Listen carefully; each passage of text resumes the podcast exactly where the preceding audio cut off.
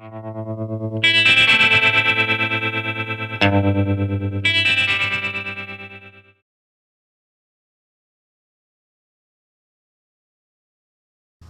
Państwa, mnie został powierzony zaszczyt prowadzenia tej debaty. Czy mnie słychać? Czy muszę mówić do mikrofonu? Czy słychać?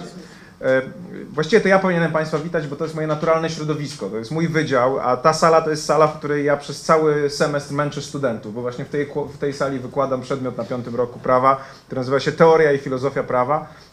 To jest taki przedmiot, kiedy oni już przejdą przez całe studia, nauczą się prawa cywilnego, karnego, postępowania cywilnego, postępowania karnego, to żeby, jak to nieraz mówimy, nie wypuszczać na rynek technicznie uzdolnionych rzeźników prawniczych, to uczymy ich o świętym Tomaszu z Akwinu i uczymy ich o wartościach, o dobru, o złu, o takich rzeczach i to jest właśnie to miejsce, gdzie to się wszystko odbywa, prawda? Sala 1-2, nieraz też tam za ścianą, bo się zmienia. Więc mogą się dzisiaj Państwo poczuć, tak jak mówię, w tym właśnie środowisku, w którym studenci z nami, z wykładowcami dyskutują i gdzie rozważamy różne ciekawe zagadnienia i mam nadzieję, że to dzisiejsze spotkanie też będzie takim spotkaniem. Umówiliśmy się w taki sposób, że ja dokonam pewnego wprowadzenia, następnie poproszę o wypowiedzi naszych gości, a później sala będzie miała czas, żeby zadać pytania i żeby rzeczywiście to nasze spotkanie było debatą, a nie monologiem. I chcemy dzisiaj rozmawiać rzeczywiście o trójpodziale władzy, ale trochę przekornie, no oczywiście nie uciekniemy od zagadnień prawniczych z tym związanych, ale chcemy potraktować tę tematykę trochę bardziej ogólnie. Stąd nie tylko prawnicy przy stole, ale socjologowie na przykład. Chcemy potraktować tę kwestię bardziej ogólnie i ja postaram się w tym wprowadzeniu powiedzieć Państwu, co to znaczy bardziej ogólnie. Kiedy myślimy o trójpodziale władzy, no to myślimy o Monteskiuszu, myślimy o właśnie 3 władzach, o władzy ustawodawczej, parlamencie, o władzy wykonawczej, czyli o rządzie i o prezydencie, o władzy sądowniczej, czyli o sądach. I myślimy o instytucjach, myślimy o państwie, myślimy o konstytucji. To oczywiście jest prawidłowe myślenie, ale tak naprawdę trójpodział władzy jest po prostu na jakimś takim zupełnie nieprawniczym poziomie, po prostu sposobem podejmowania decyzji w społeczeństwie o sprawach dla tego społeczeństwa najważniejszych. Można te decyzje podejmować generalnie na 2 sposoby. Jednym z nich jest coś, co nazywa się jedynowładztwem. To znaczy jest jedna osoba, król, monarcha absolutny, może nieraz prezydent, który decyduje o wszystkim. Innym skrajnie sposobem decydowania o rzeczach wspólnych jest trójpodział władzy i związany z nim element takich mechanizmów, które nazywamy bezpiecznikami prawnymi, nazywamy je po angielsku checks and balances, takimi elementami kontroli i balansowanie. O co chodzi w jednym i w drugim? Jeżeli chodzi o jedynowładztwo, to dosyć łatwo sobie wyobrazić, prawda? Jest król, jest władca, który mówi, ja wiem, co należy zrobić i ja decyduję. Zarówno ustanawiam prawa, jak i je wykonuję, jak i na końcu osądzam tych, którzy je przekroczyli.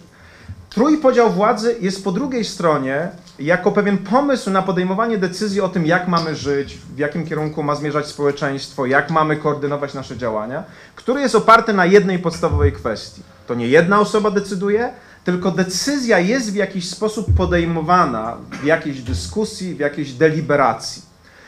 Dlaczego ona jest podejmowana w dyskusji, w deliberacji?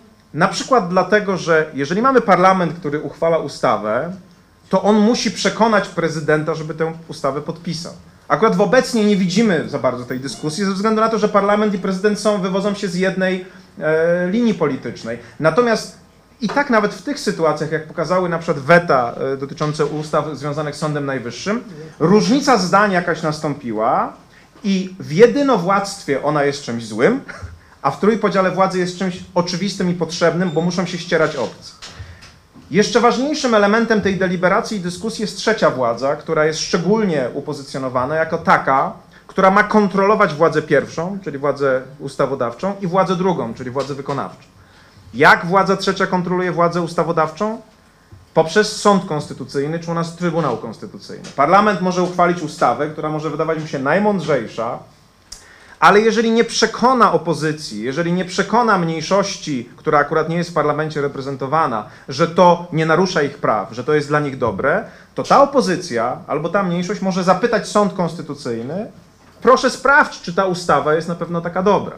I znowu wtedy zaczyna się coś w rodzaju dyskusji pomiędzy parlamentem, politykami i Trybunałem I dopiero wtedy, kiedy parlament przekona Trybunał, że to, co proponuje, jest ok, wtedy ta ustawa staje się prawem. Jak sądy kontrolują władzę drugą, wykonawczą? Robią to sądy administracyjne. Władza wykonawcza, czyli rząd, który kontroluje administrację, inspekcje różnego rodzaju. Te inspekcje wydają decyzje wobec nas dotyczące pozwolenia na budowę, prawa jazdy, innych tego typu elementów. My możemy się z nimi nie zgodzić i wtedy sąd rozstrzyga to, czy państwo w tym przypadku miało rację. Czyli trójpodział władzy, mimo że on jest techniczny, prawniczy, jest on po prostu sposobem podejmowania decyzji na poziomie państwa. I żeby to jeszcze lepiej zrozumieć, na czym ta różnica pomiędzy tymi skrajnymi dwoma modelami polega, czyli jedynowładztwo, trójpodział władzy, ja zawsze proszę, żeby państwo sobie zadali pytanie, według jakiego modelu są podejmowane decyzje u was w domu, przy stole kuchennym, kiedy decydujecie na przykład o tym, gdzie pojechać na wakacje albo w jakiejkolwiek innej sprawie.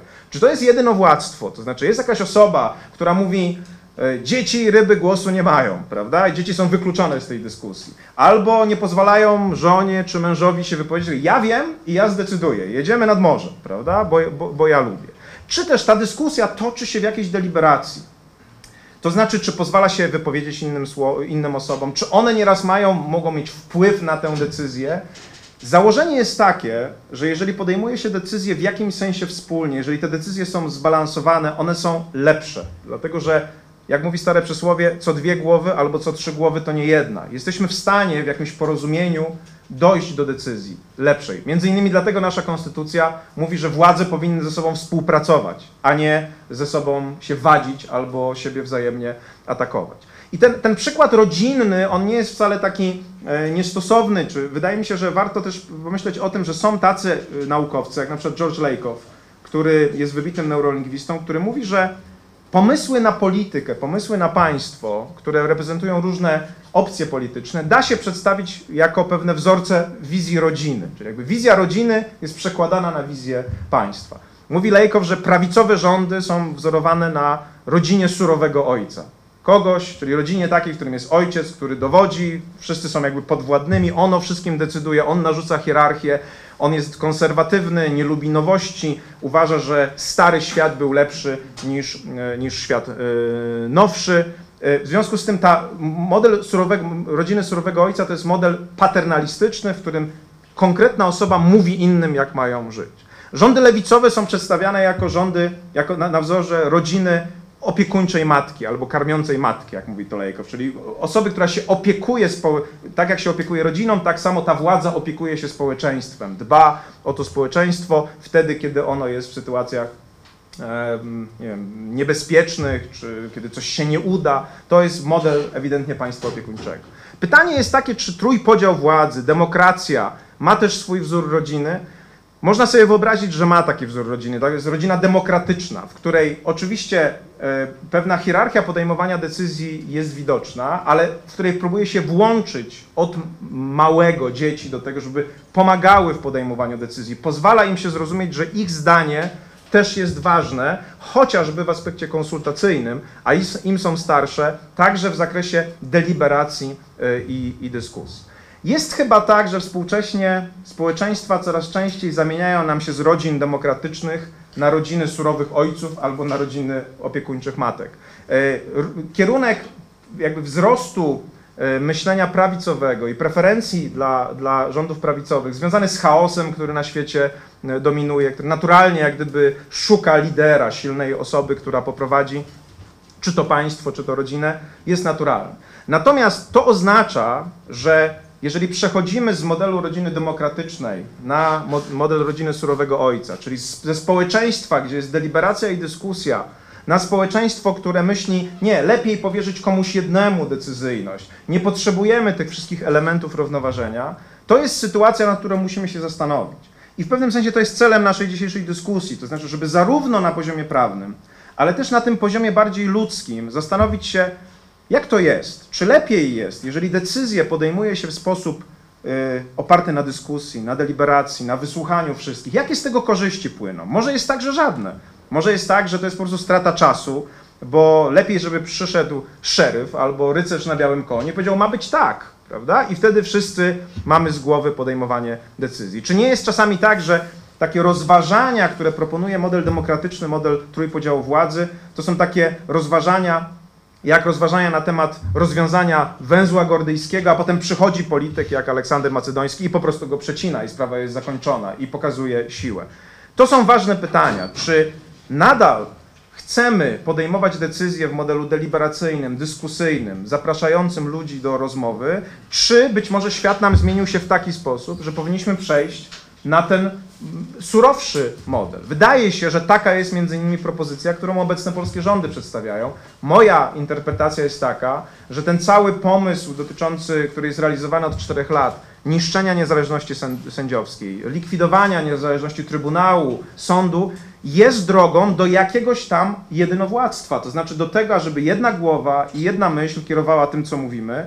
Upadek deliberacji w parlamencie, to, że nie ma w ogóle rozmów, że nie ma dyskusji, jest także jakimś tam aspektem. Dla potrzeb naszej, ja myślę, że Państwo znają moje zdanie w tym zakresie, tak? Natomiast dla potrzeb tej debaty chcę jednak postawić to pytanie. Może to jest tak, że ta deliberacja już jest passé. Może właśnie potrzebujemy, na trudne czasy potrzebujemy silnych ludzi, którzy wezmą społeczeństwo za twarz i powiedzą, co to społeczeństwo ma robić. A może jednak są jakieś kluczowe wartości w tym właśnie, w tej deliberacji, której trójpodział władzy i system checks and balances jest też wyrazem, które musimy zachować, bo jeżeli nie zachowamy, to będzie z nami źle. I chciałbym poprosić o komentarz do tak szeroko postawionego problemu, ale oczywiście także być może w innych kwestiach, które Państwo uważają za istotne, ażeby odpowiedzieć na pytanie naszej debaty, kto tu rządził, a kto tu teraz rządzi. Czy było tak, że rządziły grupy, które ze sobą rozmawiały, a teraz już rządzi jedynowładca i to jest nieuniknione, czy też powinniśmy iść zupełnie w innym kierunku? Bardzo proszę. Wiecie Państwo, dzień dobry. Ja zacznę od przeproszenia za te moje czarne okulary, ale mam światłowstręt i jeszcze będę miała przez 2 tygodnie i mogę albo mówić, albo płakać. Wybrałam jednak, że spróbuję mówić. Przygotowując się do tej rozmowy i patrząc na tytuł debaty, kto tu rządzi, i to na dodatek z rozszerzeniem po II wojnie światowej, sięgnęłam głębiej. Ja o sobie i trochę będę się zwierzać, a trochę będę mówić jako prezes Helsińskiej Fundacji Praw Człowieka, a więc działacz na rzecz praw człowieka. Jak wielu z nas, bo patrzę na wspólny kolor włosów, dosyć dobrze pamiętam okres przed 1989 rokiem, gdzie mieliśmy jednolitą władzę państwową, jednego decydenta. Od 76 roku już nawet do Konstytucji wpisaną Polską Zjednoczoną Partię Robotniczą, która pełniła funkcję przewodnią. Hierarchiczny układ władzy. Bardzo ładny, jak na tamte czasy, katalog praw i wolności człowieka zawarty w Konstytucji.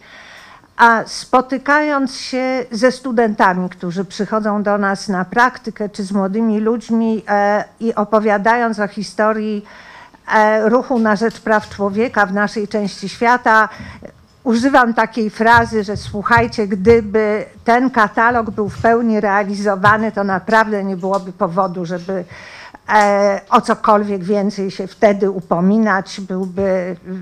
Byłoby bardzo, ale to bardzo dobrze. Jednak okazało się, że tak dobrze nie jest, że jednolita władza państwowa, władza niekontrolowana, doprowadziła do podjęcia całego szeregu, po pierwsze, złych decyzji, również gospodarczych, po drugie, do wyboru iluś ścieżek na skróty.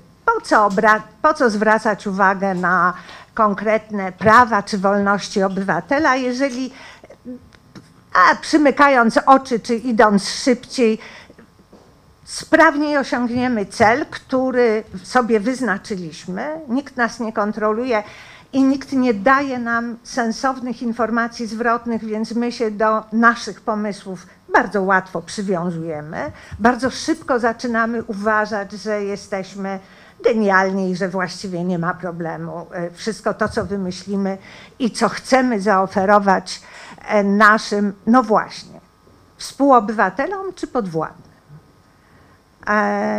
partnerom w gospodarowaniu krajem, czy dziećmi, którymi się mamy opiekować, bądź ludem, którym powinniśmy sprawnie zarządzać.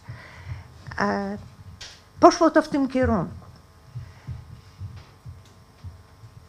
Gdy patrzymy na Konstytucję 76 roku i to też jest taka propozycja dla Państwa, żebyście przeczytali sobie rozdział 8 Konstytucji z 76 roku mówiący o prawach i obowiązkach obywatela i porównali zapisy dotyczące bardzo często tych samych wolności i tych samych praw z Konstytucją z 97 roku.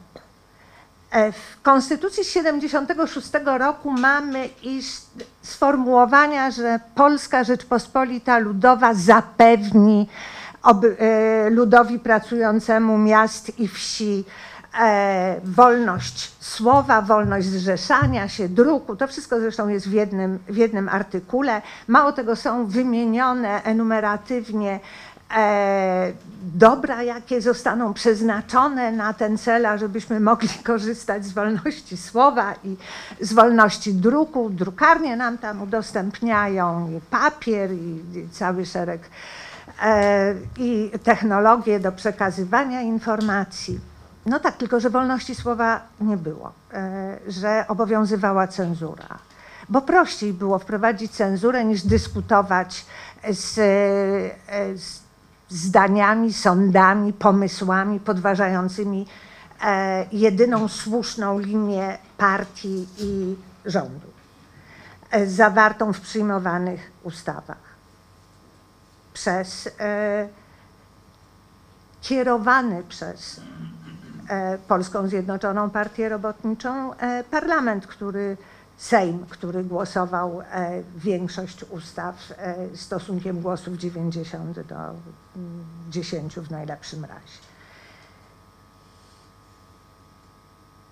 W 1988 roku, kiedy po 7 latach podziemia myśmy zaczynali myśleć późną jesienią o obradach Okrągłego Stołu. W ramach Komitetu Helsińskiego w Polsce to była taka podziemna grupa, która badała przypadki naruszeń praw i wolności człowieka w okresie stanu wojennego i potem przez kolejne lata przygotowywaliśmy raporty. Na czym nam wtedy najbardziej zależało i od czego uzależnialiśmy realizację praw i wolności człowieka, zarówno tych zawartych w Konstytucji. Nikt z nas wtedy nie myślał o tym, że dojdzie do zmiany ustroju i do opracowania najpierw małej konstytucji, potem konstytucji z 97 roku. Co nam jest najbardziej potrzebne, by skutecznie móc występować w obronie praw i wolności człowieka. I główny nasz postulat to były niezależne sądy. To były niezależne sądy i niezawiśli sędziowie, a więc mechanizm, przy pomocy którego można byłoby działać na rzecz przestrzegania przez władzę praw i wolności człowieka.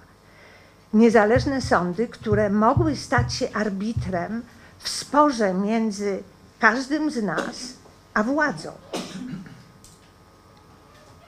Do tego czasu, acz konstytucja miała zapis, iż sędziowie są niezawiśli i podlegają tylko ustawie, nie przewidywała gwarancji niezawisłości sędziowskiej, to raz.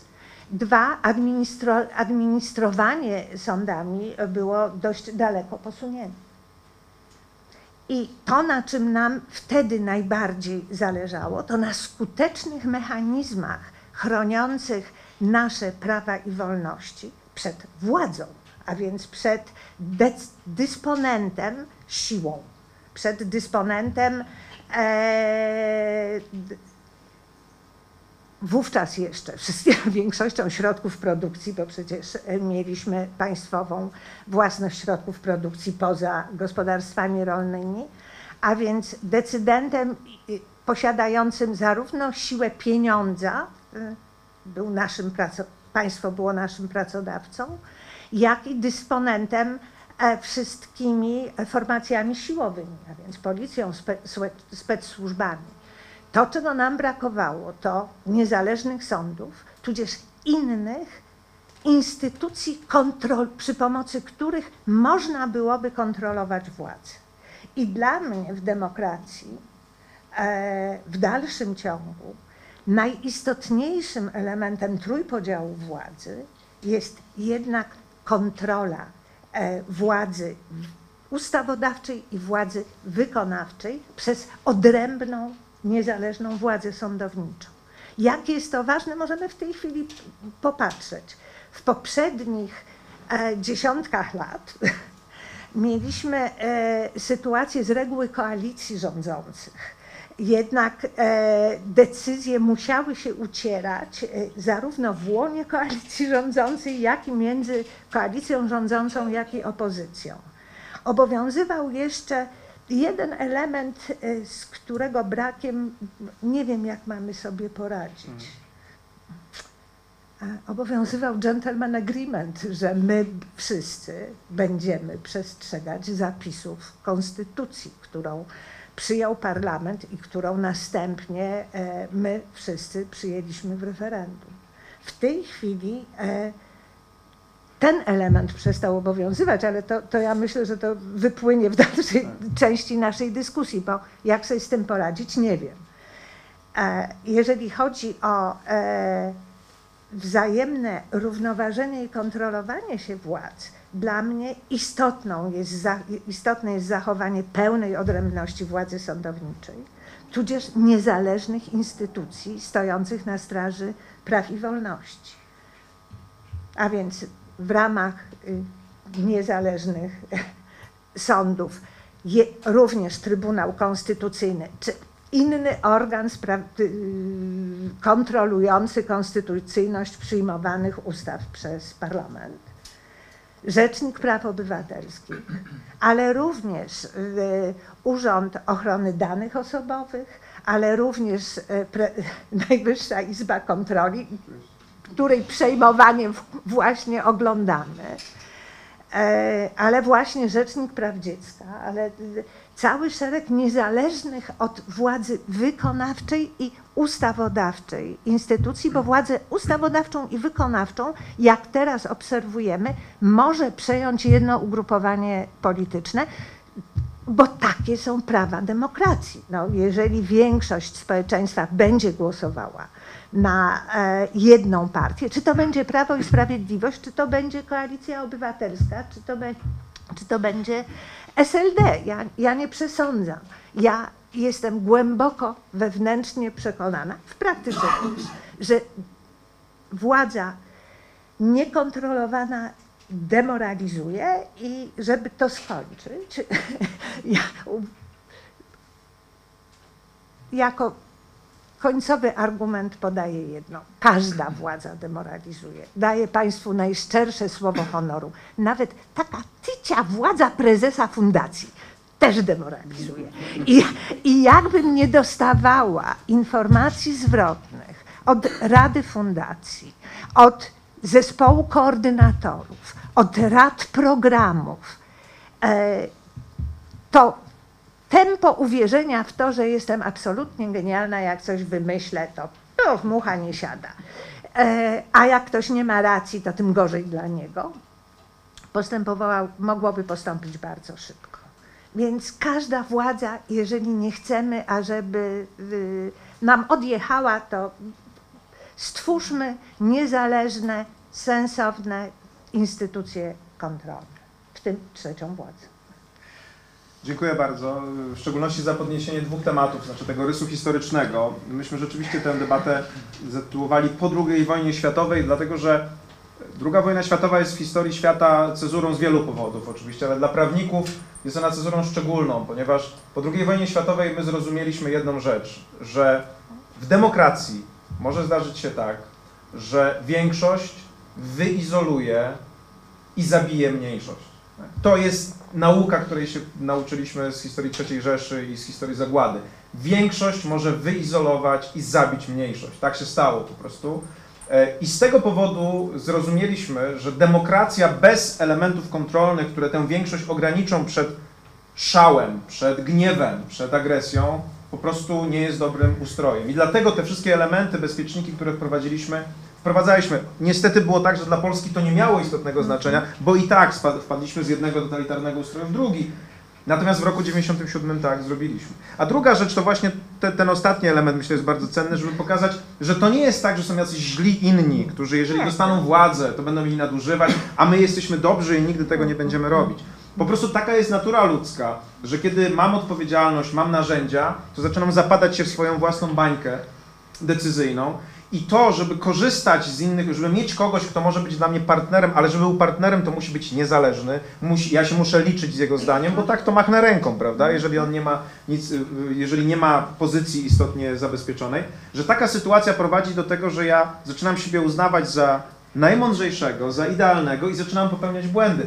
Proszę Państwa, jeżeli ktoś z Państwa pójdzie na jakiekolwiek szkolenie z zarządzania dla prezesów wielkich firm, to podstawowa kwestia, o której się tam mówi, to jest kwestia nie zamknij się w swojej bańce, bo zaczniesz podejmować głupie decyzje. Po prostu uwierzysz, że jesteś genialny. Także dziękuję bardzo. Myślę, że te dwa elementy są szczególnie tutaj istotne. Ja dodam tylko jedno zdanie. Takim bardzo fajnym racjonalizatorem do tego niezważania na to, co mówią inni, jest jeszcze ja ponoszę odpowiedzialność, więc ja podejmuję decyzję. Tak. No więc rozłóżmy tą odpowiedzialność, tak żeby inni też powiedzieli, ej hola, to jest moja odpowiedzialność również. Chciałem poprosić teraz pana sędziego o podzielenie się z nami swoją opinią. Jeżeli mogę poprosić, to miałbym prośbę o dotknięcie nie tylko takiego tematu, który jest nam najbliższy jako prawnikom oczywiście, czyli sędziowie jako trzecia władza, inne władze, bo tych systemów, które się równoważą i w prawie, i poza prawem jest bardzo dużo. Pani także o nich powiedziała. Czwarta władza, media są takim elementem, władza samorządowa jest takim elementem. Organizacje pozarządowe, które patrzą na ręce. Natomiast dla mnie, jako dla prawnika, myślę, że pan sędzia chciałbym wykorzystać tę obecność tutaj. Po pierwsze osobą, która może bardzo dużo powiedzieć o tej relacji makro pomiędzy władzą sędziowską a innymi władzami. Ale jest jeszcze jeden taki element w procesie jakimkolwiek, a w szczególności w procesie karnym, który jest też takim elementem ważenia się. Mamy oskarżyciela i mamy obrońcę, prawda? I mamy sędziego, który jest pośrodku. Gdyby pan mógł także dotknąć tej kwestii, czy sędziemu nie byłoby łatwiej podejmować decyzji, gdyby nie było tych dwóch stron, albo gdyby był tylko prokurator? Bo ten pomysł, żeby... W teorii prawa mówi się, że obecność prokuratora i obrońcy przed sędzią jest po to właśnie, żeby trochę eksternalizować jego podejmowanie decyzji, żeby byli, tak jak w procesie kanonizacyjnym jest postulator i adwokat diabła, który wszyscy dostarczają argumentów z jednej i z drugiej strony. Generalnie zakłada się, że to ma pomóc sędziemu podjąć bardziej racjonalną decyzję, bo on nie jest wtedy ograniczony w swojej bańce. Sędziemu się może coś wydawać, ale aktywność tych ludzi, ich pozycja procesowa, to, że sędzia tak naprawdę przecież musi ich wysłuchać, prawda, powoduje z założenia, że podejmowana decyzja jest lepsza. A może nie, może sędziemu byłoby łatwiej bez tych adwokatów i prokuratorów chodzących po sali. Proszę bardzo, gdyby pan zechciał. Dziękuję. Ja oczywiście nie jestem w swoim żywiole. Wydział Prawo kojarzy mi się po prostu z ciężkimi latami studiów, milionem upokorzeń i tak dalej, jeszcze na starym wydziale. Okej, spróbuję. Zacznę może od takiej ogólnej refleksji i też jakby mogę jedynie podzielić stanowisko państwa, że wyłącznie trójpodział, tak jak mówi artykuł 10 Konstytucji, czyli podział i równowaga tych władz. Moim zdaniem ta władza sądownicza w zasadzie nigdy nie była taką tak ważną i tak mocną władzą jak władza ustawodawcza i wykonawcza, niestety, a w dzisiejszych czasach to sądownictwo jest mocno osłabione. Zgodnie z konstytucją oczywiście, tak jak mówi artykuł 173, wymiar sprawiedliwości stanowi odrębną i niezależną władzę. To jest oczywiście potrzebne, tak jak już Państwo powiedzieli, sądy i trybunały powinny kontrolować władzę ustawodawczą i wykonawczą, ale też, o czym Pan Profesor powiedział na początku, bardzo ważne jest to współdziałanie tych władz, o którym mowa we wstępie do Konstytucji. Czy to współdziałanie dzisiaj jest? Mam wrażenie, że ze strony władzy ustawodawczej i wykonawczej niekoniecznie. Najlepszym przykładem jest choćby wyrok Naczelnego Sądu Administracyjnego dotyczący list poparcia i to też jakby pokazuje pewną bezradność sądów, że sądy bez współdziałania ze strony władzy wykonawczej tak naprawdę są temidą bez miecza. Jeśli ta władza wykonawcza nie będzie pomagała w wykonywaniu, egzekwowaniu orzeczeń sądowych, to oczywiście nic z tej funkcji kontrolnej sądów nie wyjdzie. Sądy oczywiście, czy sędziowie, zwłaszcza w dzisiejszych czasach, nie ograniczają się do sali sądowej, ale też uczestniczą w rozmaitych debatach, choćby takich jak dzisiaj. To, co my mówimy w czasie takich spotkań, nieraz gorzkie słowa pod adresem władzy wykonawczej czy ustawodawczej, to nie jest wyłącznie pusta krytyka, tylko używając takiego terminu psychologicznego, myślę, że taką naszą intencją to jest w cudzysłowie doprowadzić do takiej dezintegracji pozytywnej, że te nasze słowa krytyki mają jakby wywołać jakiś pozytywny efekt, że to, co my mówimy, liczymy na to, zostanie wzięte pod uwagę. Przechodząc na salę sądową, to oczywiście najwygodniej sędziemu byłoby, gdyby tych stron nie było, to wtedy pewnie nie byłoby procesu, albo gdyby była jedna strona. Najłatwiej jest zgadzać się, najwygodniej byłoby zgadzać się,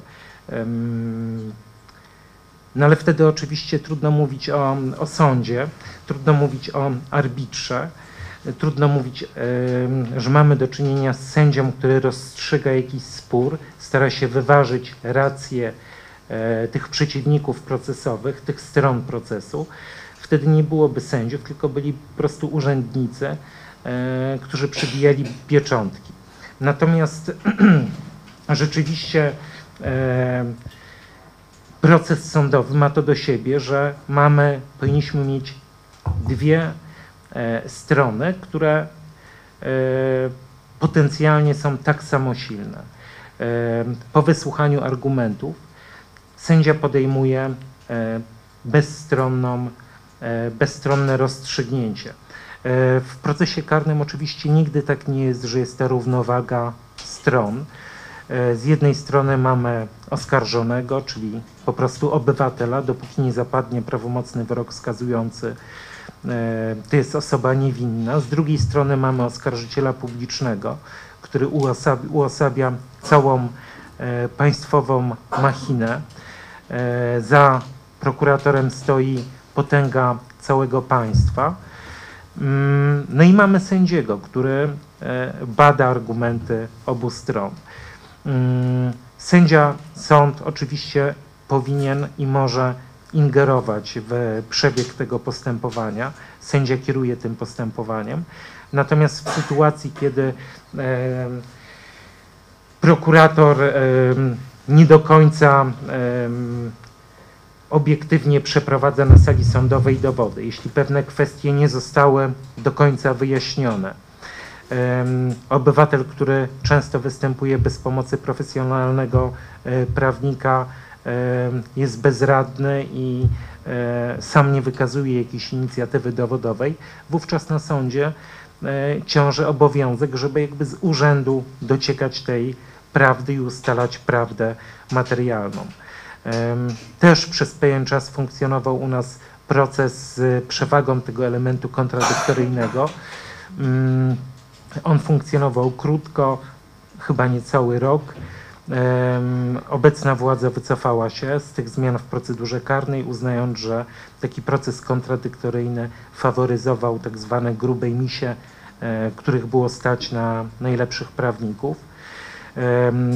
W skrócie proces kontradyktoryjny oczywiście miał polegać na tym, że przed sądem na sali sądowej walczą dwie strony, sąd wysłuchuje argumentów, ale nawet w tym procesie kontradyktoryjnym, który obowiązywał, nie było tak, że sąd do końca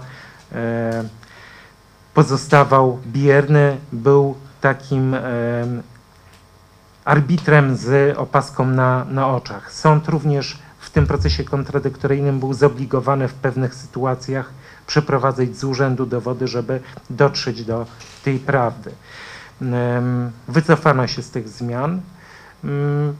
Mamy proces, jaki mamy. Nie wiem, co jeszcze mogę powiedzieć. Ja bym jeszcze do pana jedno takie pytanie, bo chcę pokazać, chcę udowodnić w pewnym sensie tezę na różnych poziomach, że żeby deliberacja, dyskusja, spieranie się argumentów miało sens, to musimy mieć po jednej i po drugiej stronie w miarę silnego, równie silnego gracza, powiedzmy, prawda? I zastanawiam się nad tym, czy pan na przykład na sali sądowej, korzystając ciągle z tego przykładu, obserwuje nieraz sytuację, na przykład, kiedy ewidentnie tej przewagi, tej równowagi nie ma, prawda? I co się wtedy dzieje? Chodzi mi o to, żeby zobrazować trochę specjalnie na zupełnie innym poziomie, że jeżeli mamy dwie strony, które są równie silne, oczywiście myślę na przykład tutaj o politykach i sędziach, ale także o adwokacie i prokuratorze, to jest lepsze, dlatego że w tym boju, równym boju wypływa się prawda. Natomiast co się dzieje wtedy, kiedy właśnie, nie wiem, jest oskarżyciel, powiedzmy, i tak jak pan mówi, nie ma na przykład obrońcy. Chodzi mi o to, jak to wpływa na proces dochodzenia do prawdy. Na przykład mówi pan, że sędzia wtedy oczywiście się... Ale na przykład gdyby się nie włączył, czy to... Chodzi mi o takie pytanie, czy sytuacja braku równowagi czyni jakieś zło dla całego procesu, czy dla dochodzenia do prawdy? Ta kwestia mnie jakoś szczególnie interesuje. Oczywiście, że tak, że najważniejsze jest to dla takiego pełnego i uczciwego procesu, żeby na sali sądowej panowała równowaga stron.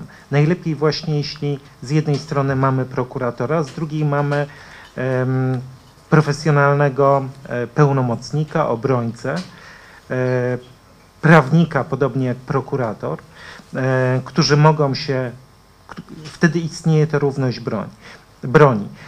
Oni mogą się ścierać na sali sądowej, przedstawiać swoje argumenty. Wówczas z punktu widzenia sędziego, oczywiście to pole widzenia sprawy jest dużo szersze niż kiedy proces czy to przeprowadzenie dowodów jest zdominowane wyłącznie przez jedną stronę. Często jest tak, że osoba, która konfrontuje się, oskarżony, niereprezentowany przez prawnika, pozostawiony sam sobie, który konfrontuje się z całą machiną państwową, którą uosabia prokurator, no jest po prostu bierny, może się czuje zastraszony, na pewno czuje się zagubiony.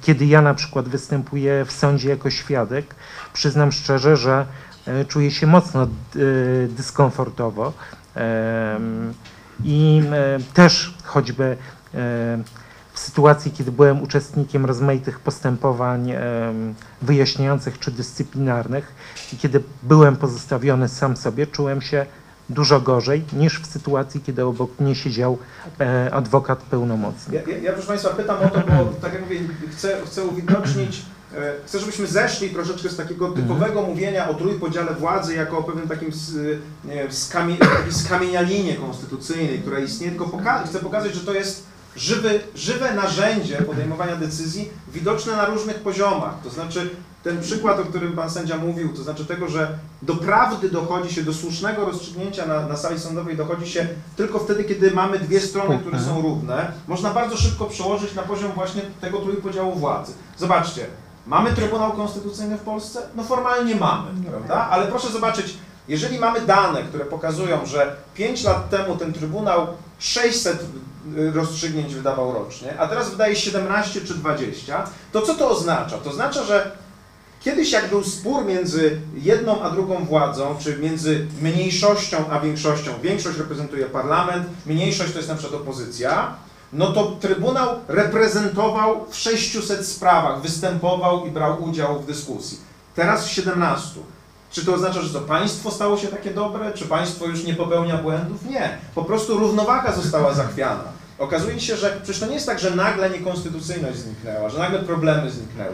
Po prostu nie ma równoważnych partnerów. Temu chcę poświęcić jeszcze jedną krótką serię pytań, jedno pytanie do Państwa, zanim oddamy głos naszej publiczności, bo jest też tak, pan sędzia też o tym powiedział, że to musi być profesjonalny pełnomocnik, żeby przeciwstawić się prokuratorowi. Podobnie sędzia musi mieć jakieś cechy osobowościowe, żeby móc się władzy przeciwstawić, ale nie tylko sędzia, pracownik czy osoba aktywna w społeczeństwie obywatelskim, w organizacjach pozarządowych, dziennikarz. Bo jeżeli, a u nas obecnie jest takie przekonanie, że właściwie te cechy osobowościowe, na przykład wykształcenie, długość doświadczenia, właśnie ta taka niezgoda czy odwaga, być może już nie są takimi, proszę Państwa, cechami. Proszę zobaczyć, co się na przykład dzieje w Trybunale Konstytucyjnym, prawda? Właściwie sędziowie, którzy są powoływani do Trybunału Konstytucyjnego, to są osoby, o których można powiedzieć wiele, ale na pewno to, że bardzo są bliskie światopoglądowo z władzą polityczną. Co więcej, to są często osoby, ten Trybunał się różni od Trybunałów, które były wcześniej. Jest sporo ludzi, którzy nie mają tak dużego doświadczenia, na przykład sędziowskiego, którzy zostali trochę przeniesieni bardzo szybko, błyskawicznie z niższych poziomów na wyższe poziomy. Pytanie jest takie, czy da się w ten sposób skonstruować tę władzę trzecią, która może rzeczywiście stawić czoła. Czy na przykład, jeżeli byśmy zwolnili wszystkich dziennikarzy, którzy mają wiele lat doświadczeń w Polsce, którzy na przykład są dziennikarzami śledczymi i dalibyśmy tam ludzi, którzy mają, nie wiem, co zaraz po studiach na przykład, czy oni byliby lepszymi dziennikarzami, lepiej by kontrolowali władzę, czy mogliby być przeciwnikiem dla tej władzy. Podobnie jest w innych przypadkach innych sądów, gdzie mamy taką odwróconą hierarchię. Nasza władza nam mówi, że właściwie nie jest ważne to, ile doświadczenia ma sędzia. Może być w sądzie rejonowym, szybciutko awansuje się go, już jest w Sądzie Najwyższym. To są sytuacje, w której zakłada się, że właściwie nie ma różnicy, kto jest w sądzie albo kto jest w Trybunale, bo sam ten Trybunał czy sąd stanowi przeciwwagę. Ja uważam, że tak nie jest, dlatego że muszą być pewne cechy też osobowościowe, zarówno intelektualne, jak i takie czysto aksjologiczne, które tej osobie pozwolą się jednak przeciwstawić, bo nieraz w dyskusji trzeba powiedzieć nie, nie zgadzam się na to, czyli nieraz po prostu trzeba to zrobić. Więc moje pytanie jest takie, jakie są potrzebne te cechy osobowościowe, zarówno w społeczeństwie obywatelskim, jak i na sali sądowej u sędziów, które gwarantują, że to przeciwstawienie się, ta dyskusja będzie rzeczywistą dyskusją, a nie udawaną. To znaczy, że tutaj będziemy mieli do czynienia z partnerami. I druga kwestia, czy nasza edukacja, zarówno ogólna, jak i sędziowska czy prawnicza, uczy takich cech? Tak? To znaczy, czy Państwo mogliby jeszcze to skomentować? Bo wydaje mi się, że ten element ludzki w tej deliberacji, w tym przeciwstawianiu się jest też bardzo istotny. No dobra. To było, jak rozumiem, pytanie retoryczne, bo stwierdzenie, że nie matura, chęć szczera zrobi z ciebie inżyniera i to jeszcze budującego mosty, to nie jest najlepszy pomysł. A ja rozumiem, że ci nominowani, czy ci w tej chwili wybierani, ale przez większość, to tą większość, która bierze wszystko, charakteryzują się tym, że myślą tak samo i można być pewnym, jak będą orzekać. Co spowodowało, iż polski Trybunał Konstytucyjny z jednego z najlepszych w Europie, bo taką miał opinię, w tej chwili przestał się liczyć. Dlaczego jest tak mało spraw w Trybunale Konstytucyjnym? No bo po co zwracać się do Trybunału Konstytucyjnego, jeżeli wiadomo, jakie będzie orzeczenie z góry. Będzie takie, jakie jest potrzebne koalicji rządzącej. Czyli i to jest jak w banku. To tu w ogóle można się nie zastanawiać. No, dobrze, jeżeli starzy sędziowie zgłoszą zdania odrębne. I to byłoby na tyle, prawda?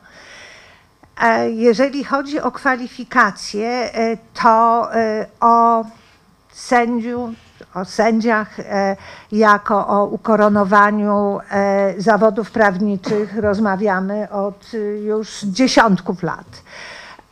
Ja głęboko jestem przekonana o tym, żeby być sędzią, trzeba mieć spore doświadczenie zawodowe, ale również spore doświadczenie życiowe, ponieważ sędzia podejmuje rzeczywiście decyzje ważące dla osób, które stają przed nim na sali sądowej, często dotyczące pozbawienia ich wolności. Co zrobiliśmy z edukacją? Ano, żeśmy ją przespali, albo żeby tak ładnie o tym powiedzieć. Ja mogę powiedzieć za siebie, bo z reguły jak mnie ktoś pyta o edukację i to edukację obywatelską, to najpierw szukam, czego żeśmy nie dopilnowali. I rzeczywiście chyba w latach 90. zajęci urządzaniem domu wreszcie po swojemu, bo dla mnie lata 90. to jest właśnie takie konsumowanie wygranej 89 roku i pierwsza od lat możliwość umeblowania chałupy, w której mieszkamy, tak jak uważaliśmy, że to będzie dobrze.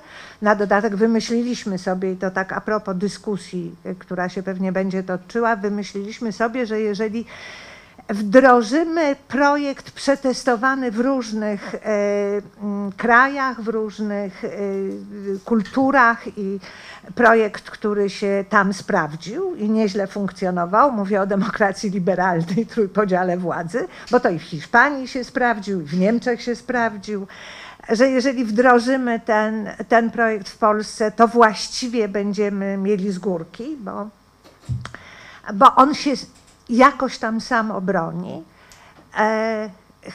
Chyba nie zeszliśmy w dół, to znaczy za mało było demokracji w szkołach.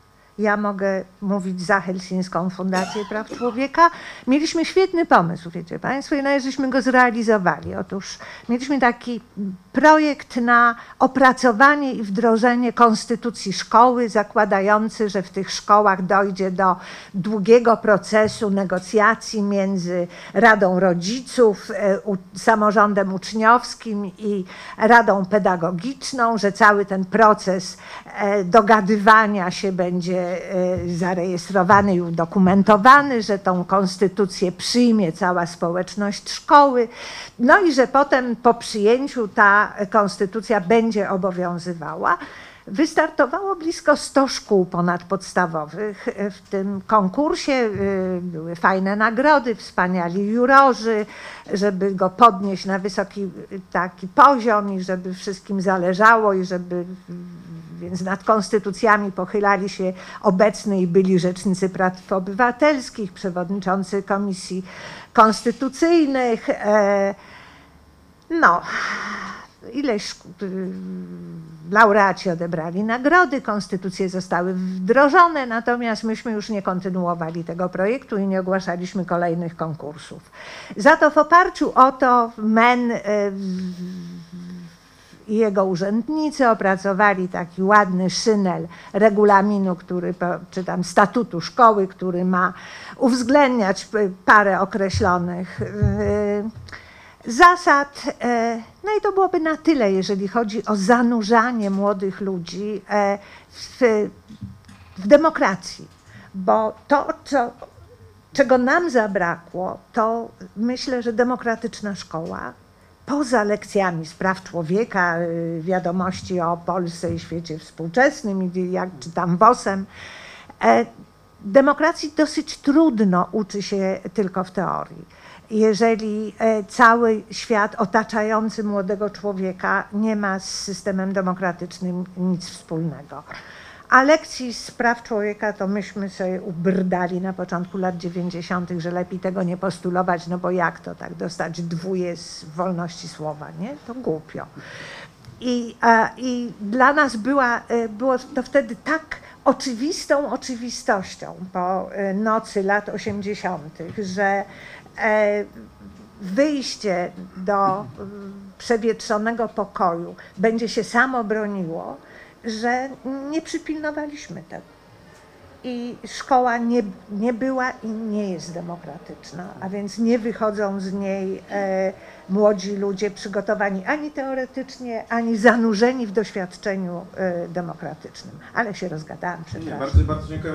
Ja pytam o to dlatego, że mam takie wrażenie, że tego aspektu nie dostrzegamy. To znaczy, kiedy ja na przykład patrzę na nowe kryteria, które tak zwana neo-KRS przyjmuje w zakresie kwalifikacji sędziów, to mam wrażenie, że tutaj coś zostało postawione na głowie, tak? Bo myślę tak, jeżeli sędzia się nam sprzeciwia, to się nie nadaje, mimo że przecież jest kreowany dla roli kogoś, kto ma się z urzędu sprzeciwiać, natomiast jeżeli działa tak, myśli tak jak my, to się nadaje, prawda? Pamiętają Państwo tę czarną listę sędziów, prawda?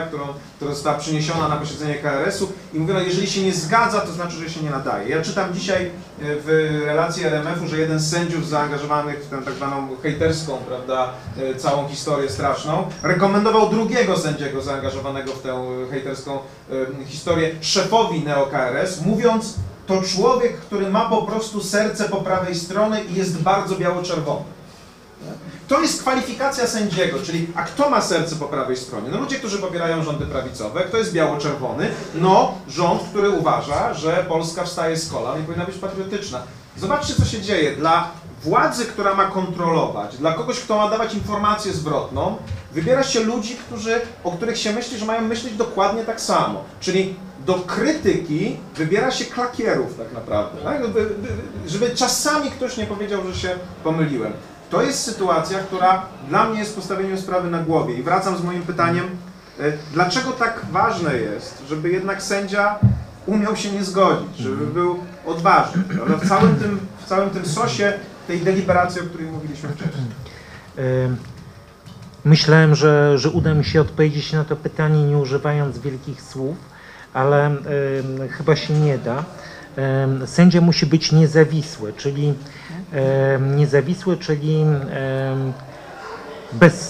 bezstronny, obiektywny wobec stron procesu. Sędzia wychodząc na salę rozpraw nie może kalkulować, nie może się zastanawiać, jaki wyrok komuś się spodoba, czy nie może myśleć o tym, że wydając jakieś rozstrzygnięcie może się komuś narazić. Jeśli będzie tak myślał, no to po prostu trudno mówić, aby ten sędzia był niezawisły. Oczywiście też nie wierzę w to, że państwo idąc do sądu, czy patrząc na nas sędziów, widzą w nas jakichś herosów, bo tacy nie jesteśmy, jesteśmy zwykłymi ludźmi. I między innymi temu mają pomóc tak zwane gwarancje niezawisłości, bo trudno wymagać od sędziego, żeby miał jakieś ponadprzeciętne cechy i zapewnieniu takiego obiektywizmu i tej niezawisłości, taką ochroną tej niezawisłości stanowią właśnie te gwarancje niezawisłości sędziowskiej, ustrojowe, no to choćby immunitet czy nieusuwalność sędziego, że obywatel idąc do sądu, nawet mając wątpliwości, czy sędzia z natury jest odważny, czy wprost przeciwnie, powinien mieć gdzieś w głowie, że no tak, ale są te gwarancje niezawisłości sędziowskiej, nawet jeżeli to jest tchórz, to ma pewną ochronę i powinien wydać uczciwy wyrok. Ale oczywiście generalnie najlepiej by było, gdyby sędzia niezawisłość miał gdzieś w sobie i miał pewne cechy jak odwaga, chęć dotarcia do prawdy, nieugiętość. Nie wiem, czy w dzisiejszych czasach sędziowie takie cechy mają. Czego ja się nauczyłem, będąc sędzią i co sobie cenię, no to na pewno empatii i takiej umiejętności słuchania ludzi.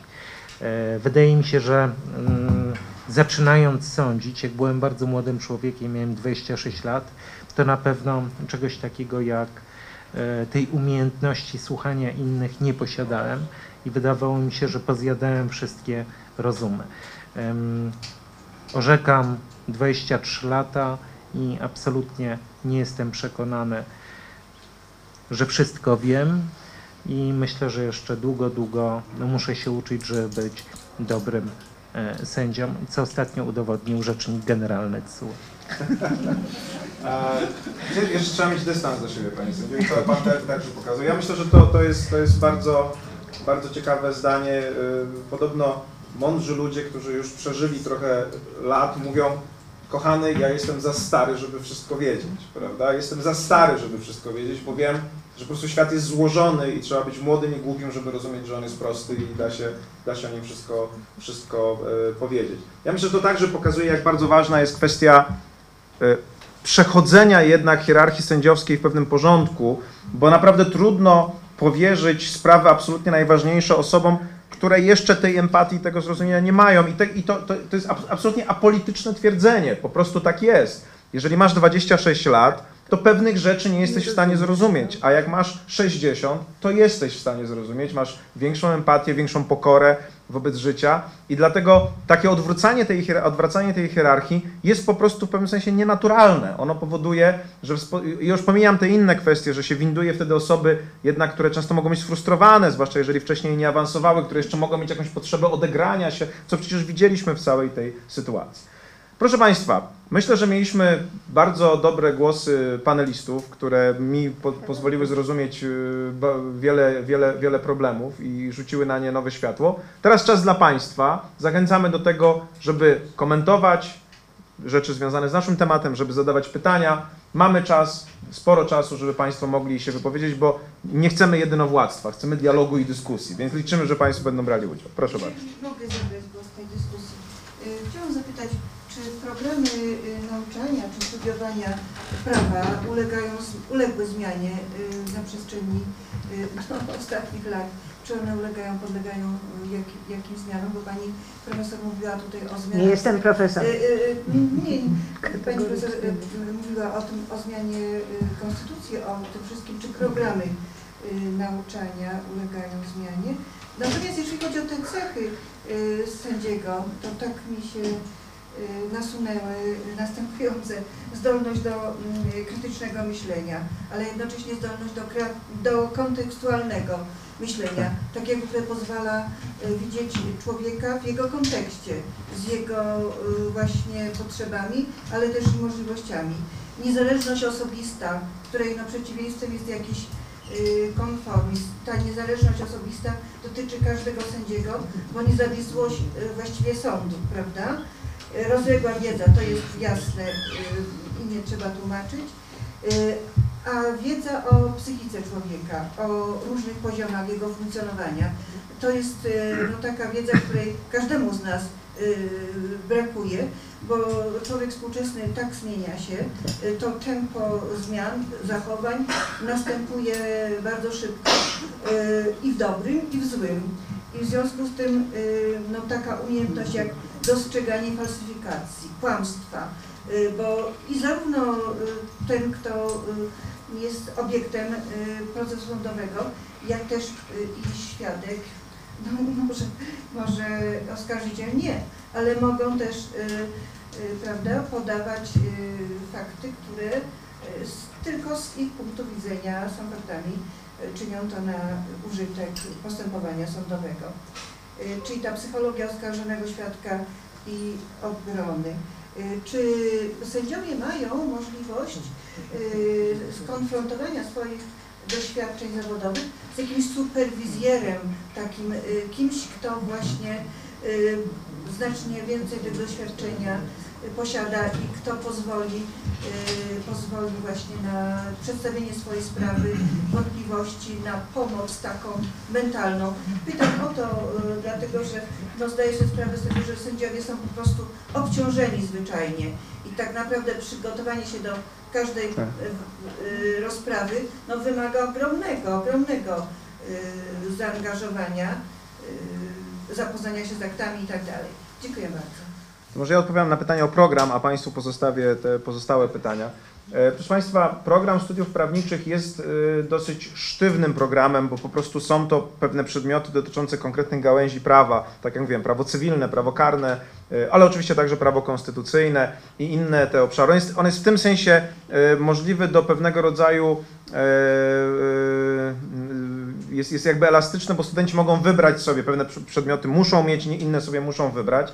Ja mogę powiedzieć, jeżeli chodzi o mój przedmiot, czyli teorię i filozofię prawa, którego uczę na 5. roku, że podjęliśmy decyzję w katedrze, bo ja nie sam prowadzę ten przedmiot, że myślą przewodnią od 3 lat tego naszego kursu jest praworządność. To znaczy, to znaczy, że my uczymy rzeczy, pokazujemy historycznie pewne podejście do państwa, do prawa, pokazując jednocześnie dlaczego doświadczeniem naszym jako naukowców, prawnicy pracujący na uczelni są też naukowcami, więc prawoznawstwo jest nauką i naszym najgłębszym przekonaniem, tak jak przekonaniem lekarzy jest to, że szczepionki działają, to naszym przekonaniem jest to, że trójpodział władzy i równowaga władz jest najlepszym sposobem rozwiązywania problemów współczesnych społeczeństwa, bo mamy doświadczenie i testowaliśmy w przeszłości różne. Więc mówiąc, jakby obrazujemy nasze rozważania filozoficzno-prawne, jakby są skupione na tym temacie, kiedy na przykład mówimy o wykładni prawa, kiedy mówimy o instytucjach państwowych, o funkcjach prawa, staramy się pokazać ten element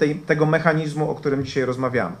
Ja także, ponieważ ja uczę głównie wykładni prawa, bardzo duży nacisk w czasie ostatnich lat kładę na kwestię kontekstowej wykładni prawa, bo pani mówiła o kontekstowym widzeniu człowieka, ale ja osobiście, bo to jest mój konik, ja się tym zajmuję naukowo, uważam, że właściwie wszystkie te przestępstwa konstytucyjne, bo takie nazywam, jak przyjęcie Trybunału Konstytucyjnego KRS-u i SN-u, były oparte na tak zwanej izolowanej wykładni konstytucji. Ona polega na tym, że się wyrywa z kontekstu jeden przepis, na przykład, że sędziego można przenieść w stan spoczynku, jeżeli reorganizuje się sąd, albo że ustawa może ustalić termin przejścia na emeryturę, nie czytając całej konstytucji. Czyli mówi się tak, moja decyzja jest zgodna z jednym artykułem konstytucji i jest ok, podczas kiedy konstytucja ma ponad 240 artykułów.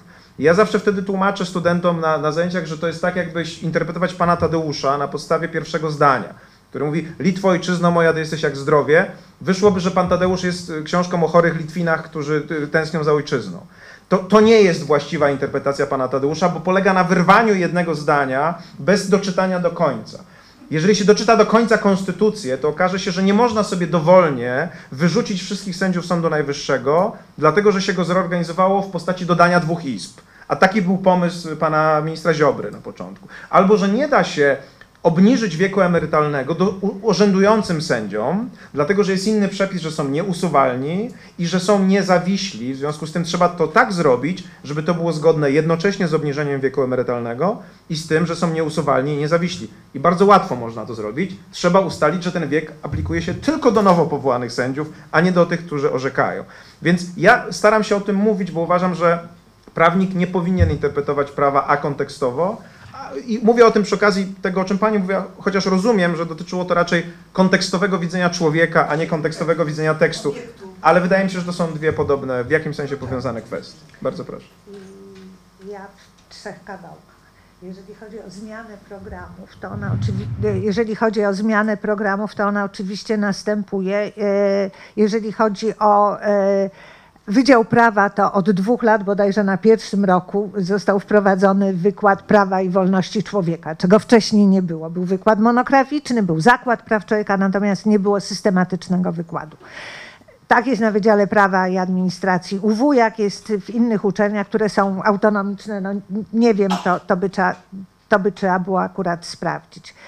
Jeżeli chodzi o cechy, o których mówiła pani, bo mówiła pani o umiejętnościach, które sędzia powinien w sobie kształtować i fajnie, gdyby dostawał informację zwrotną, na przykład w trakcie od superwizora albo przy jakichś tego typu ćwiczeniach, ale mówiła pani również o cechach osobowych, które albo się ma, albo się nie ma i tu liczenie na to, że się je wypracuje z biegiem czasu, trudno na to liczyć. Myślę, że pomysł z zawodem sędziego jako ukoronowaniem zawodów prawniczych byłby jedną z możliwości doboru do zawodu sędziego, do profesji sędziego, ludzi charakteryzujących się określonymi ważnymi cechami osobowymi, które można byłoby wcześniej zaobserwować wtedy, kiedy by wykonywali zawód adwokata, pracownika naukowego czy prokuratora. I sam czas plus doświadczenie pozwalający na przyglądanie się, jak ten człowiek funkcjonuje, prawda? Jakie ma efekty w pracy, jak się wyrabia z stojącymi przed nim wyzwaniami, pozwalałby z większą odpowiedzialnością dobierać ludzi, czy godzić się na to, by stawali się sędziami. Wiem, że Krajowa Rada Sędziów i Prokuratorów ileś lat temu poza kształceniem świeżego na rybku prowadziła również takie szkolenia drugiego stopnia dla już praktykujących sędziów, ale jak to wygląda w tej chwili i czy one dostarczają tego typu wiedzy poza stowarzyszeniami sędziowskimi, które same dbają o to, ażeby wesprzeć swoich członków w doskonaleniu, to myślę, że już powie sędzia. Dla sędziego takim mentorem powinien być w jego pracy zawodowej sąd drugiej instancji, sąd wyższej instancji, który kontroluje i nadzoruje jego wyroki, rozpoznaje środki odwoławcze, które są wnoszone od wyroków, orzeczeń, które wydaje sędzia. I ten sąd wyższej instancji powinien być w płaszczyźnie zawodowej takim mentorem dla tego sędziego. Czy tak jest dzisiaj? Raczej nie, bo jakby to, o czym już mówiliśmy, że jakiś czas temu było tak, że w sądzie wyższej instancji siedzieli bardziej doświadczeni sędziowie, mądrzejsi po prostu, którzy kontrolowali wyroki orzeczenia swoich młodszych kolegów. Teraz to się zmieniło. Ja orzekam w sądzie okręgowym pierwszoinstancyjnym i w Warszawie jest tak, że mieliśmy, nie wiem czy jeszcze mamy do tej pory, kilku sędziów rejonowych delegowanych do sądu apelacyjnego, którzy jakby w ogóle przeskoczyli ten szczebelek sądu okręgowego. Czyli jak ja na przykład rozstrzygam w sprawie o zabójstwo, nie są to łatwe sprawy, no to później może się zdarzyć, że taki wyrok bada sędzia rejonowy delegowany do sądu apelacyjnego, który w ogóle w życiu nie sądził spraw o zabójstwo, bo w sądzie rejonowym sądził dużo drobniejsze przestępstwa. Natomiast oczywiście Krajowa Szkoła Sędziów i Prokuratorów organizuje rozmaite kursy czy seminaria, czy na przykład zdarzają się również warsztaty takie zahaczające o psychologię typu mające pomagać w pracy sędziom, czyli na przykład walka ze stresem, modulowanie głosu i tak dalej. Także ktoś tam w szkole stara się iść z duchem czasu. Dziękuję bardzo. Proszę bardzo. Mam pytanie następujące, nie wiem, słychać chyba. Dlaczego tak się dzieje, że władza, że prawo...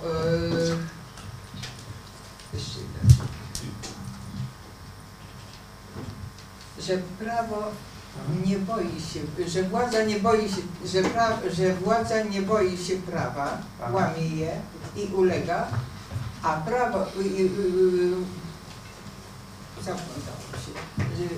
Że władza nie boi się prawa, tak, bo tak, nie boi się, ma pani rację. A prawo ulega władzy. A prawo, jakie mechanizmy zawodzą i czy można to naprawić? Dlaczego tak się dzieje? To króciutko, bo to jest mój ulubiony temat. Tak? Jak jedzie pani samochodem i przekroczy pani przepisy, to łamie pani jakiś kodeks, tak? Jakieś prawo. I teraz co zrobić, żeby pani miała szacunek dla tego prawa? Znaczy, pojawia się na przykład policjant, który panią zatrzymuje. I w momencie, kiedy pani zachowuje się jak normalny obywatel i pani mówi, no tak, zdarzyło mi się na późnym żółtym przejechać, albo przekroczyłam tam o te 15 km, przyjmuję mandat, bo nie ma co dyskutować. A nawet jak pani kwestionuje ten mandat i chce iść do sądu, ale wybiera pani legalną drogę, to prawo działa, dlatego że jego egzekucja działa.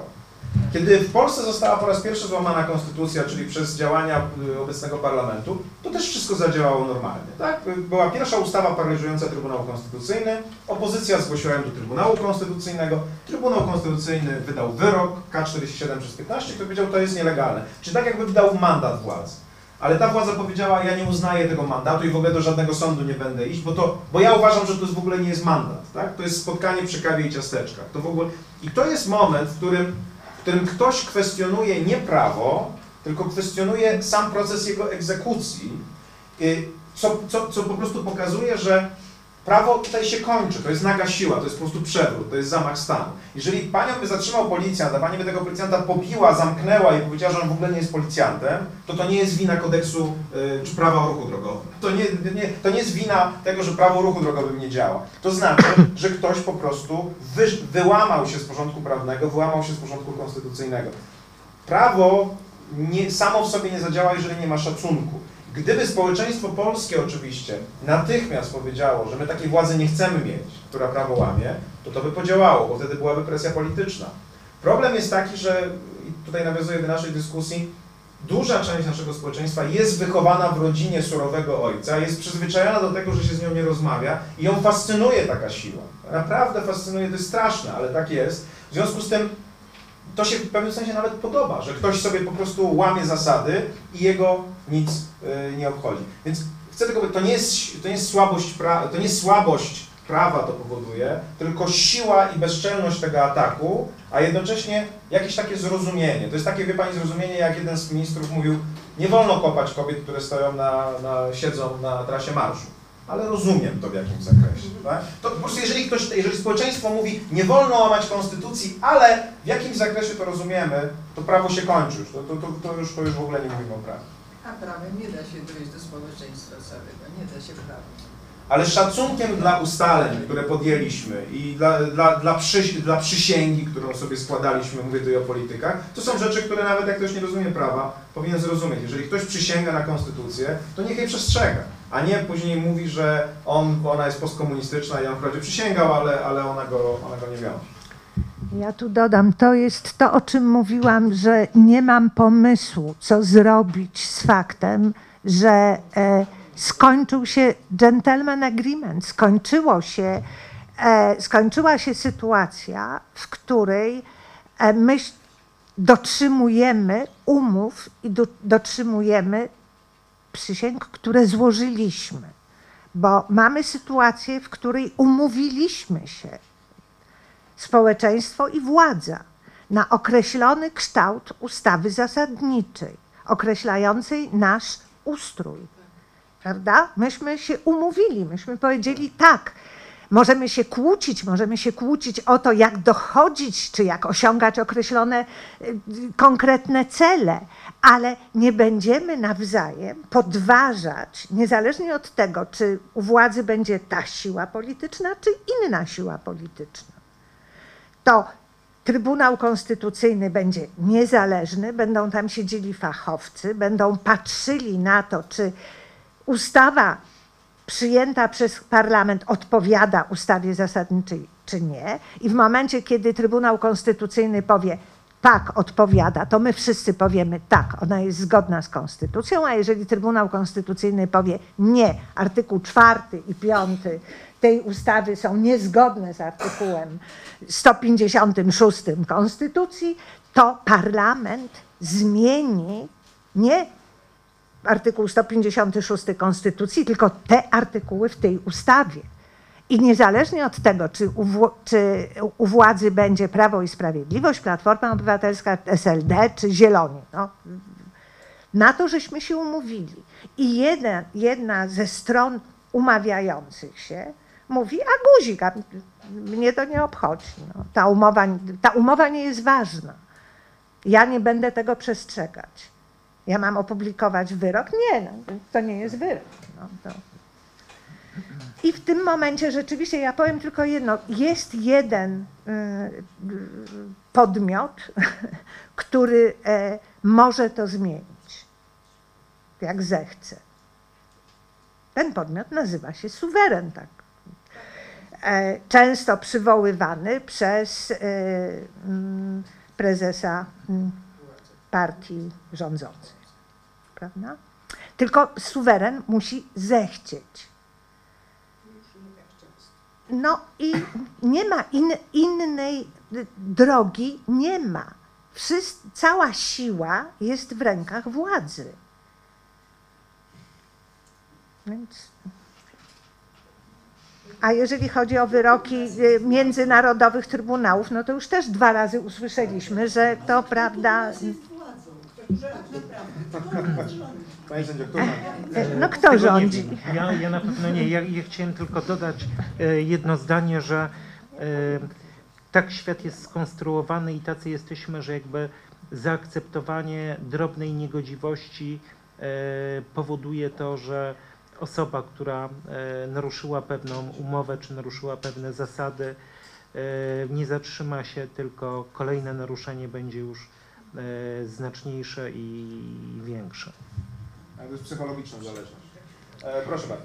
Ja nie wiem, czy Państwo, chyba wielu z osób na sali pamięta taki czas, kiedy ludzie krępowali się źle postępować publicznie. Teraz jest to powód do dumy. Tak. I ja chciałabym, żeby z powrotem wrócić do tamtych postaw. Moim zdaniem może wynikać to z tego, że przyjętym za dobrą monetę jest postępowanie wierni, róbcie tak, jak ja wam mówię, a nie tak, jak ja robię. Taka podwójna ocena tej samej sytuacji. Proszę, ponieważ widzę, że pytań jest więcej, to myślę, że moje doświadczenie prowadzenia polega na tym, że jeżeli będziemy odpowiadali na każde, to nie zdążymy. Proszę zadać te pytania teraz, a my postaramy się w podsumowaniu odpowiedzieć. Bardzo proszę. Jeżeli może, ja w sprawie spotkania przy kawie i ciasteczkach. Otóż mnie to kiedyś bardzo ubodło, wtedy jak to się wydarzyło. Ja akurat jestem matematykiem z wykształcenia i dosyć dobrze rozumiem logikę. I w argumentacji, jakiej użyła władza, no jest błąd logiczny po prostu. To znaczy oni stwierdzili, że dlatego to było spotkanie przy kawie i ciasteczkach, bo należało badać ustawę na podstawie jej samej, czyli na podstawie tej nowej wersji, prawda? Pojawił się między innymi w mediach taki komentarz, co by się stało, gdyby ta ustawa stwierdzała, że w Trybunale Konstytucyjnym orzeka nie 15 sędziów, ale 50 baranów, tak? No to trzeba by było 50 baranów zagonić do Trybunału Konstytucyjnego, żeby stwierdzić, czy zgodne z Konstytucją jest, że 50 baranów orzeka w Trybunale, prawda? Natomiast to jest taki przykład humorystyczny, chociaż moim myślę, że dobry.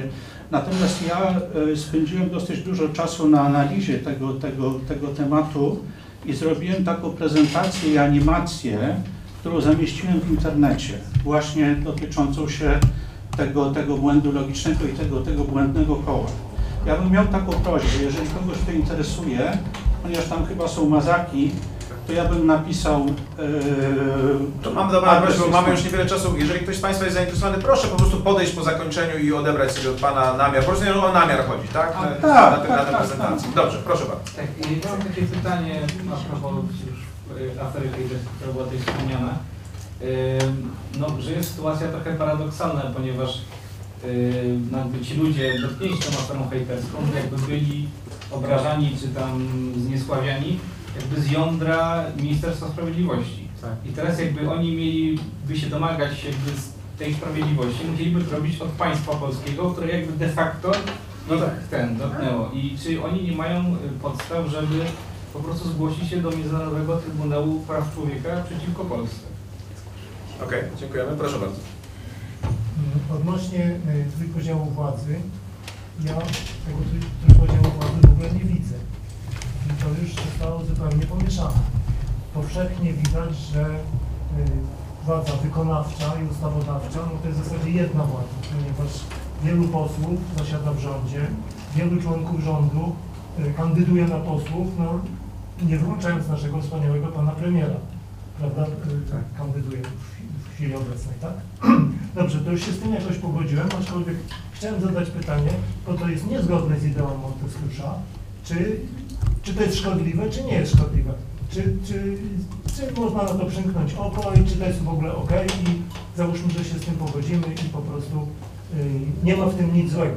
Natomiast gorsza sprawa jest z trzecią władzą sądowniczą, która częściowo też została powołana do Ministerstwa Sprawiedliwości w chwili obecnej i to już jest, tego to już w ogóle nie mogę zrozumieć i teraz jest pytanie, co będzie dalej. To znaczy, no dobrze, tak jak drużyny piłkarskie sobie tam, a jeden zawodnik gra najpierw w jednej drużynie, potem w drugiej, potem w trzeciej, sobie tak wędruje. No to może tak w futbolu, to może być. Tak. Natomiast no taki przypuśćmy sędzia, który pójdzie i sobie będzie, załóżmy wysługiwał się, no może to jest nieładne słowo trochę, wysługiwał się rządowi, a później po prostu no wróci załóżmy do tego stanu sędziowskiego.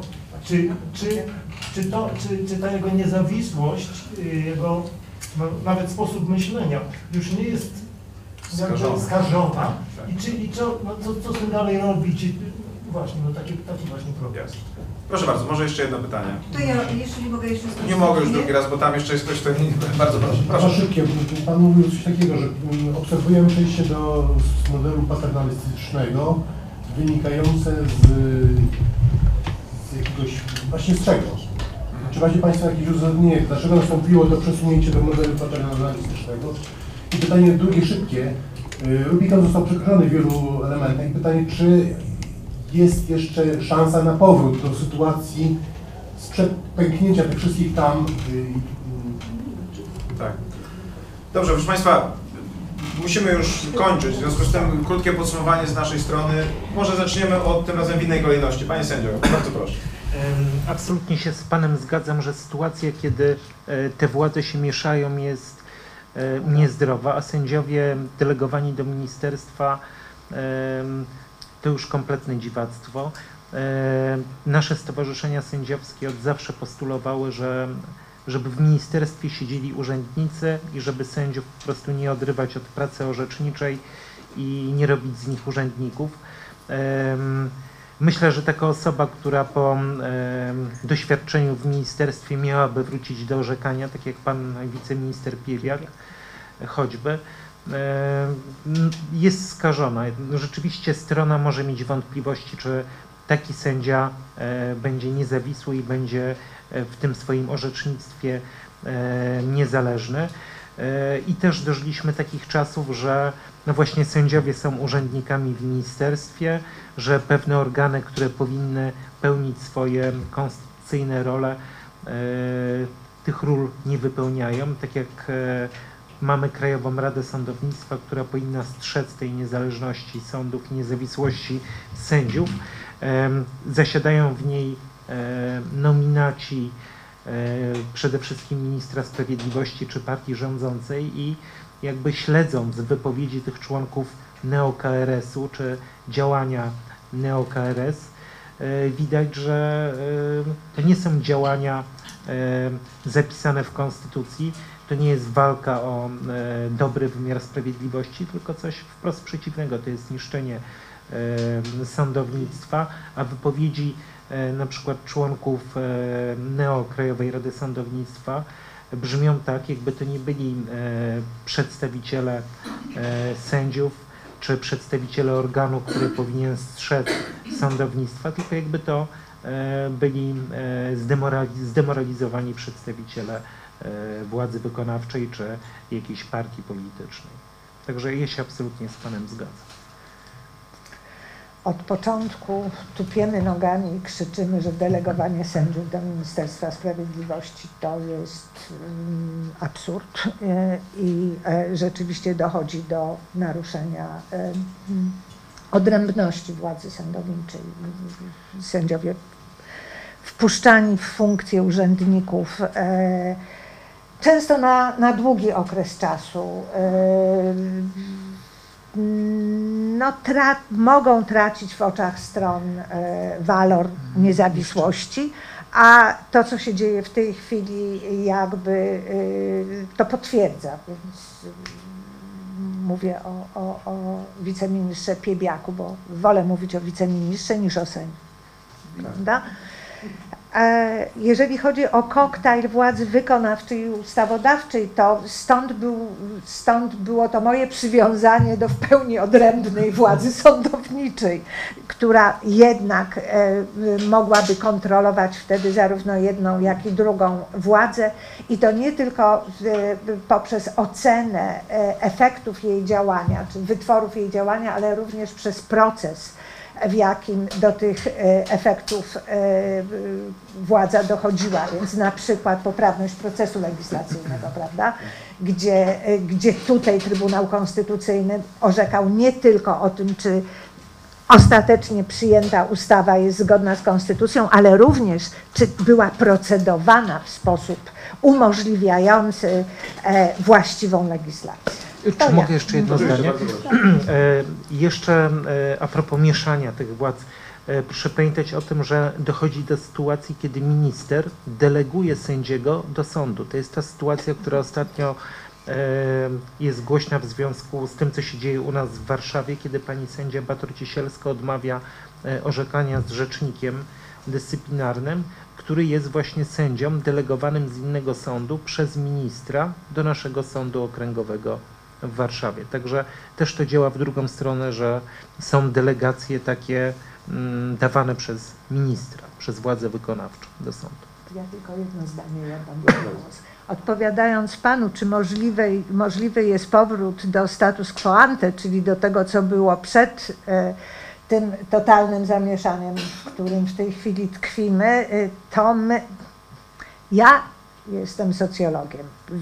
Tęgie głowy prawnicze w tej chwili siedzą i bardzo intensywnie myślą.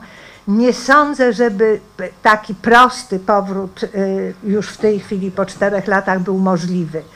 A czy uda się wykoncypować i przyjąć rozwiązania, które miałyby szansę nas uchronić na przyszłość przed powtórką z rozrywki, to panie profesorze. To ja, mój głos będzie także podsumowaniem tych kwestii. Proszę państwa, wydaje mi się, że było wiele ciekawych pytań. Pani pytanie dotyczące, ja myślę, tak naprawdę kategorii wstydu w życiu publicznym. Myśmy w czasie, w tym roku takie wykłady prowadzili o wartościach demokracji, mówiąc, że ono zanikło. Ale myślę, że to jest jasne. Krótko mówiąc, ludzie są teraz dumni, że zachowują się źle, są dumni, że zachowują się po chamsku, po prostu są z tego dumni. Trzeba się nad tym pochylić, dlaczego tak jest. Ja mam pewną teorię, krótko ją chcę przedstawić. Świat staje się coraz bardziej złożony, naprawdę. Staje się jest coraz więcej norm, których trzeba przestrzegać, coraz więcej kwestii, wobec których trzeba się wypowiadać. Jeżeli wtedy pojawia się jakiś człowiek na szczytach władzy, weźmy na to taki Trump, który nagle po prostu mówi wprost ludziom, który klnie, który nosi krawat do kolan, prawda, który jest źle ubrany, czyli on całym sobą pokazuje, nie obchodzą mnie te zasady, to wszyscy ludzie, którzy mają problem, mówią, fajne to. Można, wcale nie trzeba się uczyć, nie trzeba być uprzejmym, nie trzeba o tym wszystkim pamiętać, to kosztuje wysiłek, czas, można być takim jak on. I ryba psuje się od głowy, tak? Ryba psuje się od głowy, ponieważ trafiają na szczyt ludzie, którzy pokazują, że chamstwo jest wartością, to wszyscy, łatwiej jest być chamem, tak powiem, niż człowiekiem dobrze wychowanym, bo jeżeli jestem chamem, to nie przestrzegam zasad, jestem dobrze wychowany, to muszę ich przestrzegać. Więc jest niestety tak, że jakby liczba zasad, które musimy przestrzegać, złożoność świata powoduje, że taka prosta propozycja staje się atrakcyjna i musimy się nad tym bardzo pochylić. Pana pytanie dotyczące kwestii, czy uwaga, ja się całkowicie zgadzam z tym błędem logicznym, moi koledzy także z Krakowa o tym pisali, o paradoksie kłamcy. Problem jest taki, że racjonalne argumenty, które stosujemy, do nikogo nie przemawiają. I to też jest jakiś znak czasów, że trzeba bardziej myśleć o emocjach ludzkich, tak sądzę, nie o intelekcie. Ja przez długi czas próbowałem, tak jak pan, tłumaczyć racjonalnie, że to wszystko nie ma sensu, ale w pewnym momencie zrozumiałem, że ten kryzys, z którym mamy do czynienia, jest o wiele głębszy. On jest właśnie emocjonalny, psychologiczny, socjologiczny i to niestety nie jest takie proste, żeby sobie z nim poradzić. I to mnie prowadzi do pana pytania o ten paternalizm, Ale jeszcze tylko panu chcę odpowiedzieć. Zasadą przejścia na poziom międzynarodowy, na przykład przed Trybunał Praw Człowieka, jest wyczerpanie drogi krajowej. Więc ci ludzie powinni pójść, ale oni muszą pójść do sądu najpierw tak? A nie do Ministerstwa Sprawiedliwości. Muszą pójść do sądu i ja myślę, że mają dużą szansę, żeby przed polskimi sądami, które jeszcze się bronią, uzyskać sprawiedliwy wyrok. Natomiast jeżeli go nie uzyskają, to wtedy mogą to zrobić. I chciałbym wykorzystać pana pytanie o ten paternalizm jako takie podsumowanie.